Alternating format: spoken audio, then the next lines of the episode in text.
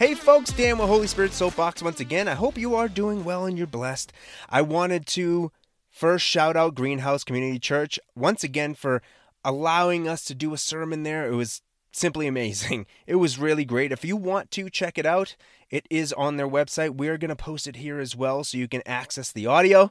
But I just wanted to give you that option that you can go on their YouTube or their website and you'll be able to find the sermon there.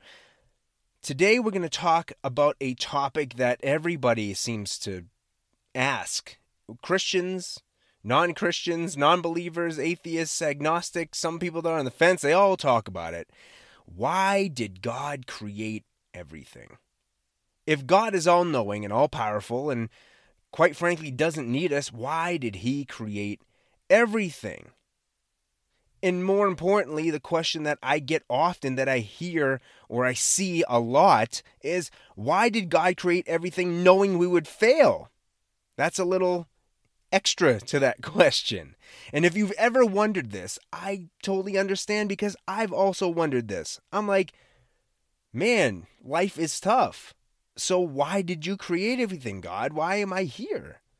We all have our different purposes, right? We all have the things that God wants for us to do in participation with Him. Okay? Totally, totally fine, totally great. But if God is all knowing and all powerful, why would He even create us in the beginning? Why? Now, we've heard that God equals love. We always hear God is love. That's true, but God is, the is is actually equals.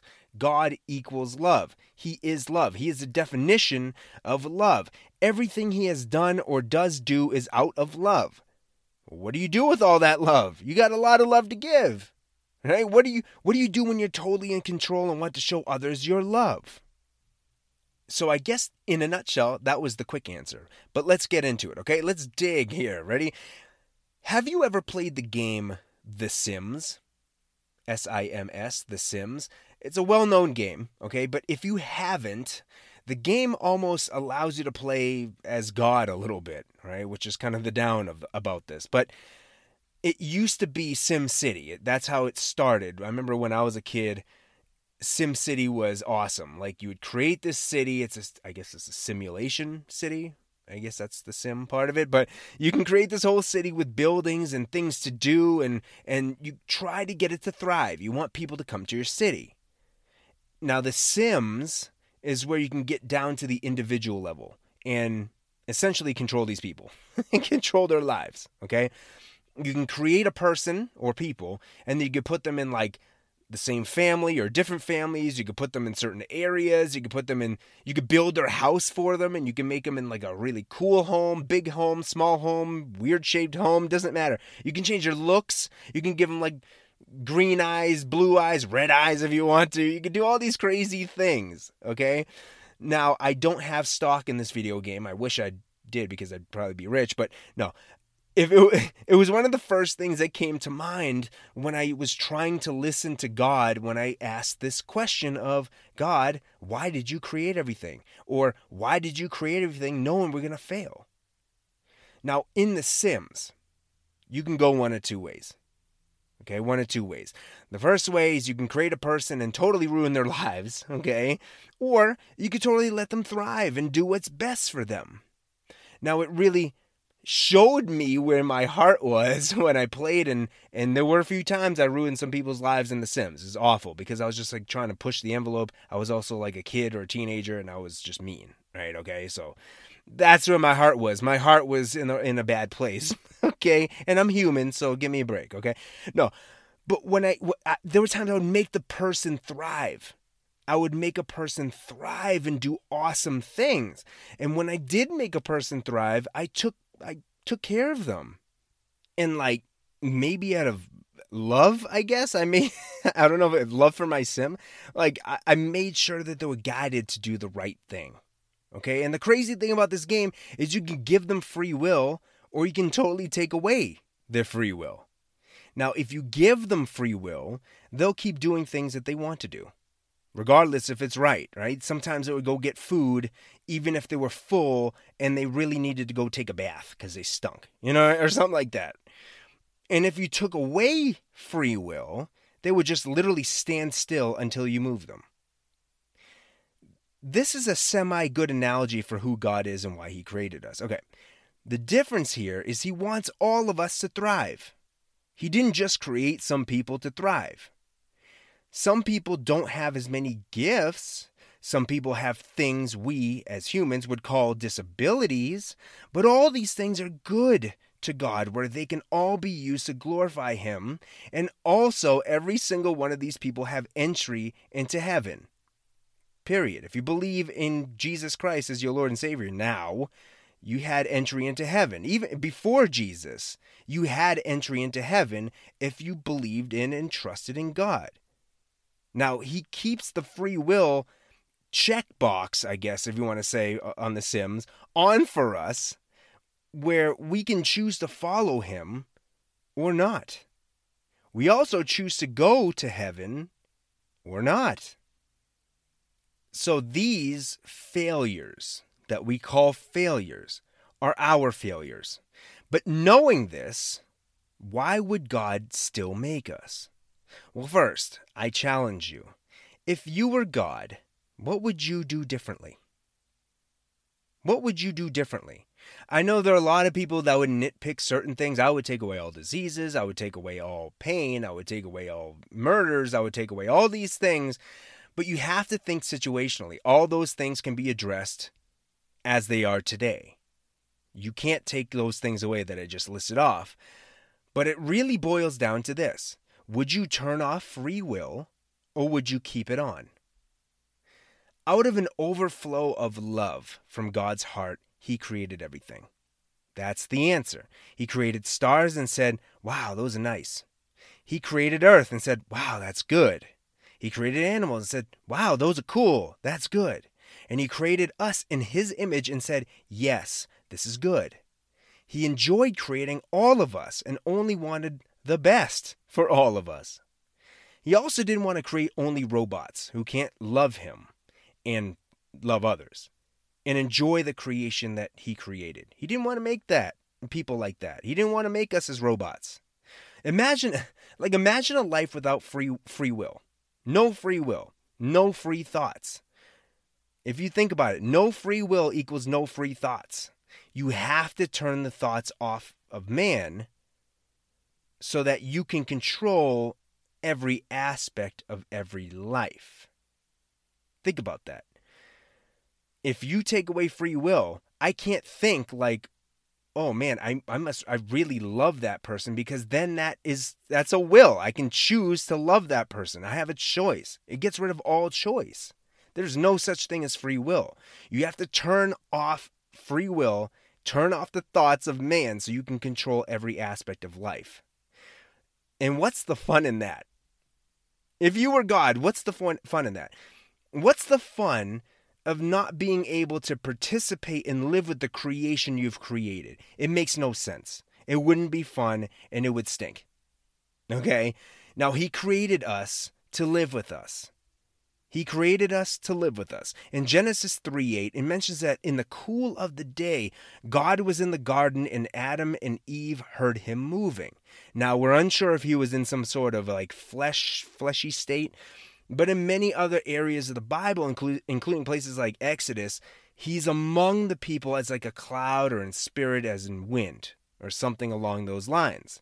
He loves to be with us. And it showed in Jesus Christ, who literally walked the earth in the flesh to eat and drink and hang out with us, and then redeemed us again out of love. He has always been connected to us people, us humans because he loves us. He chooses to connect with us. His love was so exponential and unfathomable that it spilled into a place that we call our physical universe, our physical world. All the time, space, and matter and stuff that we can analyze with science and that we can smell, touch, feel, taste, whatever. That is an overflow of love from God. And just because things that we like to call bad happen and we fail all the time does not mean God does not love us. He knew this would happen if He gave us free will, but still decided to create everything for us to enjoy, including each other. And this little life of ours is our chance to keep walking with and participate with Him. So, the overflow of love is responsible for the universe, and that overflow of love has never changed or gone away, and it never will. Okay, here are your verses to meditate on. It's it's one set of verses from Psalms. I love these. This is Psalm 65, 8 through 13. If you don't have your Bibles, no worry. I'm to read it right now. I just I I just love this because it's so like peaceful. It's so nice to me. I just I don't know. Okay, here we go. Ready? The whole earth is filled with awe at your wonders. Where morning dawns, where evening fades, you call forth songs of joy. You care for the land and water it, you enrich it abundantly. The streams of God are filled with water to provide the people with grain, for so you have ordained it. You drench its furrows and level its ridges. You soften it with showers and bless its crops. You crown the year with your bounty, and your carts overflow with abundance. The grasslands of the wilderness overflow.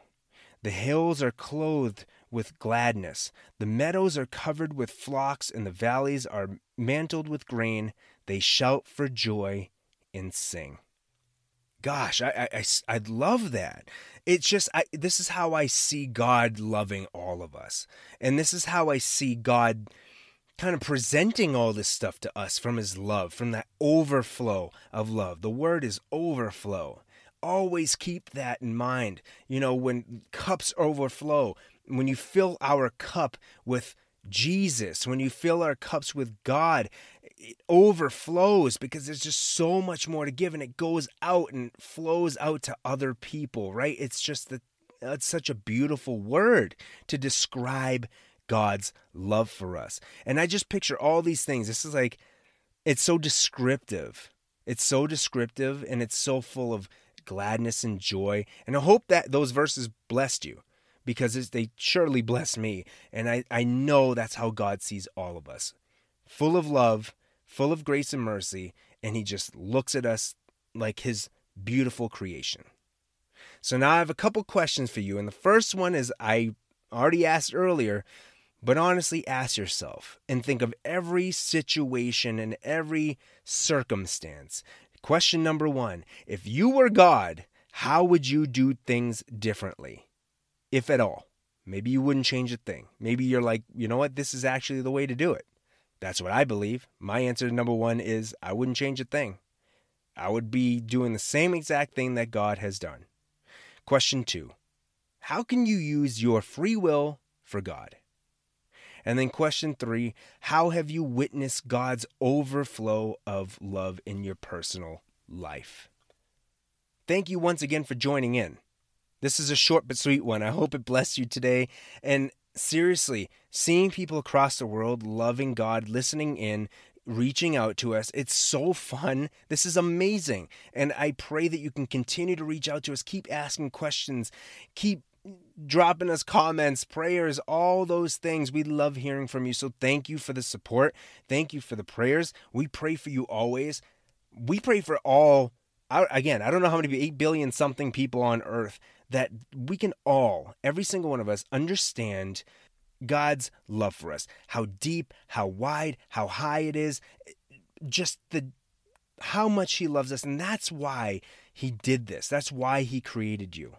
He created all of us because he loves us.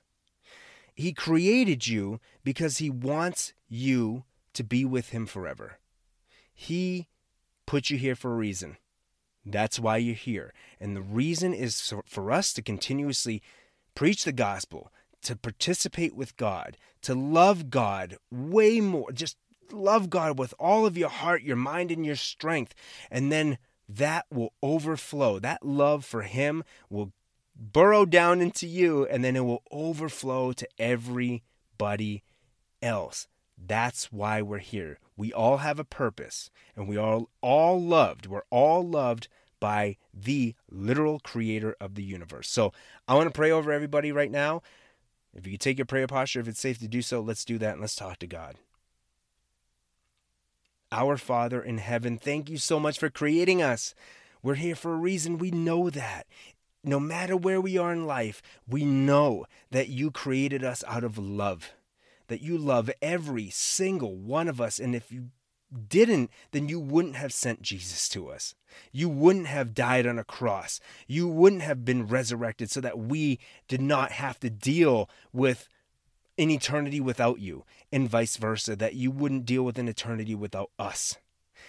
We love you so much. We know you love us so much, and we pray that you can continue to help us feel that that love of yours, that overflow of love, that abundance of love, that mercy and grace that you that you bring to us as well. We thank you for the ability to participate with you every day. We ask that you forgive us when we just continuously walk away from you and, and seek self and selfish motives. We want to be orienting ourselves back to you. And we pray that you can keep us away from those crazy things that keep us from loving you even more. We thank you for the things you give us. We thank you for the things you even take away. We praise you and give you all the glory and worship in Jesus Christ's holy name. Amen.